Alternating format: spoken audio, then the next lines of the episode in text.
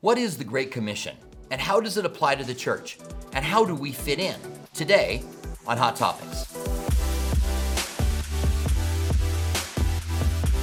Hi, I'm Robert Furrow. Welcome to Hot Topics. I'm glad you found us. Consider subscribing and ringing the bell so when we put out new videos, you get notified. Also, the comment section is open below. We would love to hear from you. Today, we want to break down the Great Commission and our part in it. Jesus met with his disciples on top of a mountain and they worshiped him. And the Bible says some of them even doubted at that point, so they were still struggling with that. But Barna research study in 2018 found that most churchgoers were not aware of the Great Commission. That's not to say that they didn't understand it or they had heard about it and didn't really have an idea what it was, but 51% were unaware. Just let that sink in for a minute. 51% of people attending churches did not know what the Great Commission was. I don't know if that's the failure of the churchgoer or the church, or perhaps a mixture of both of them. Someone looking for a church that doesn't have one of their main emphasis on the Great Commission. A lot of churches today are bound up in a lot of meism. It's about me. And even the studies, they're looking for things that apply to us. And it's important for us to understand that Jesus did come to call people and to work personally in their lives. Jesus said, Come unto me, all of you who are weary and heavy laden, and I'll give you rest. Jesus said, Drink of this water, and you'll thirst again, but drink of the water that I give you, and you'll never thirst again. He also said, I am the bread of life, and whoever comes to me will never hunger, and whoever believes in me will never thirst. And that's all very personal and that's powerful. But the Bible teaches us that when we come to Christ, we are now doing the work that He has called us to do. The Bible compares us to athletes and to soldiers who are so focused on what our call is, but not for earthly things, but for heavenly things. Jesus said, You want to be my disciple? Then pick up your cross, deny yourself, and follow me. And that's what we in the church are called to do. We are victorious on the call of God when we are taking the gospel of Jesus Christ around the world. Listen to these words that Jesus gave his disciples right before his ascension. In Mark 16 15, we are told, Go into all the world, preach the gospel to every creature. He who believes and is baptized will be saved, but he who does not believe will be condemned.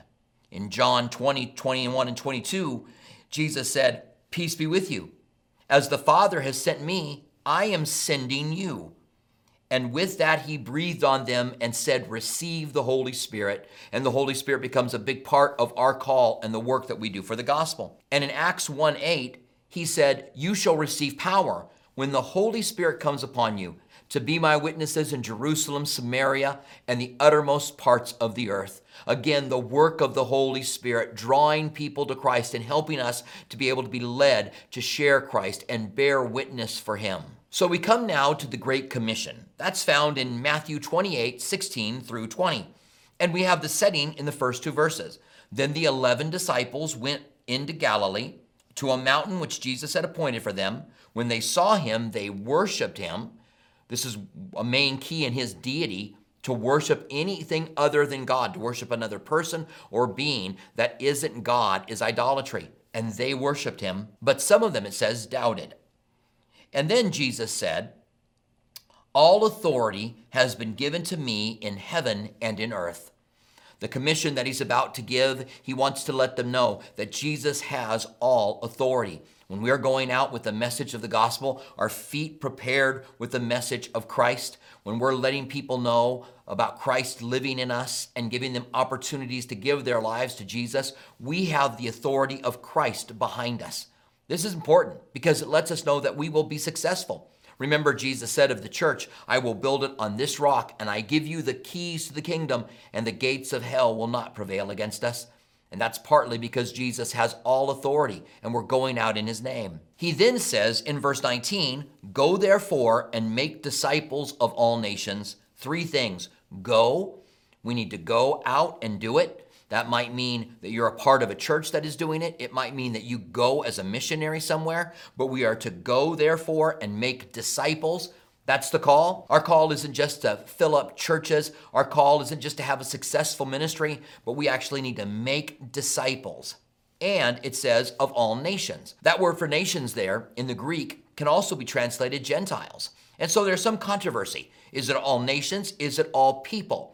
The idea is that we take the gospel everywhere, like it says in Mark 16 preach the gospel to every creature.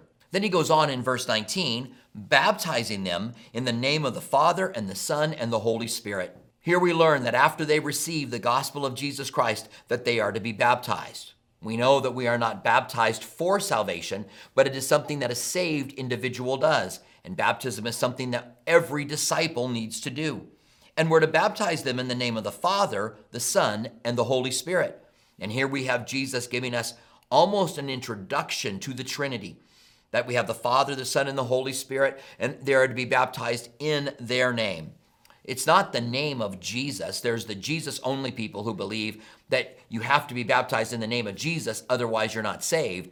But remember, the name Jesus wasn't even used more than 400 years ago. So all of those people before that time would not have been able to be saved. They used the Greek word Isus and also Joshua, the Hebrew word, and other forms in other nations. In fact, almost every language has its own unique name for Jesus.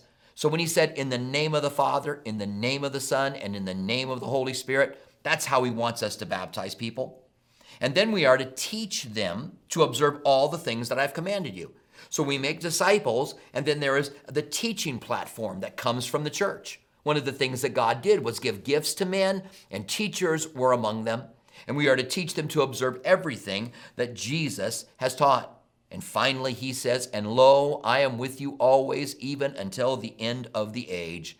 That here we are, 2,000 years after Jesus, and we're still preaching the gospel, making disciples, baptizing them, teaching them. And Jesus is here with us now doing that work. In fact, we know that Jesus said, When you gather together, where two or three of you gather together, I am there in your midst. And he's there in our midst with the authority that he has. A couple of thoughts in closing.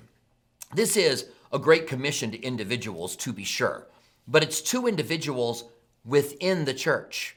So if you have isolated yourself and not become part of the church, then finding a good Bible teaching church that you can be a part of that, that brings the work of the Great Commission and sees people come to Christ, baptizes them and teaches them is so important because we work together. The Bible says in 1 Peter chapter 4 that as you have received a gift, minister that to one another. It's important for us to remember that and to know that this Great Commission is not only for all believers, but it's for all believers during the entire church age, and that Jesus is with us all the way until the end.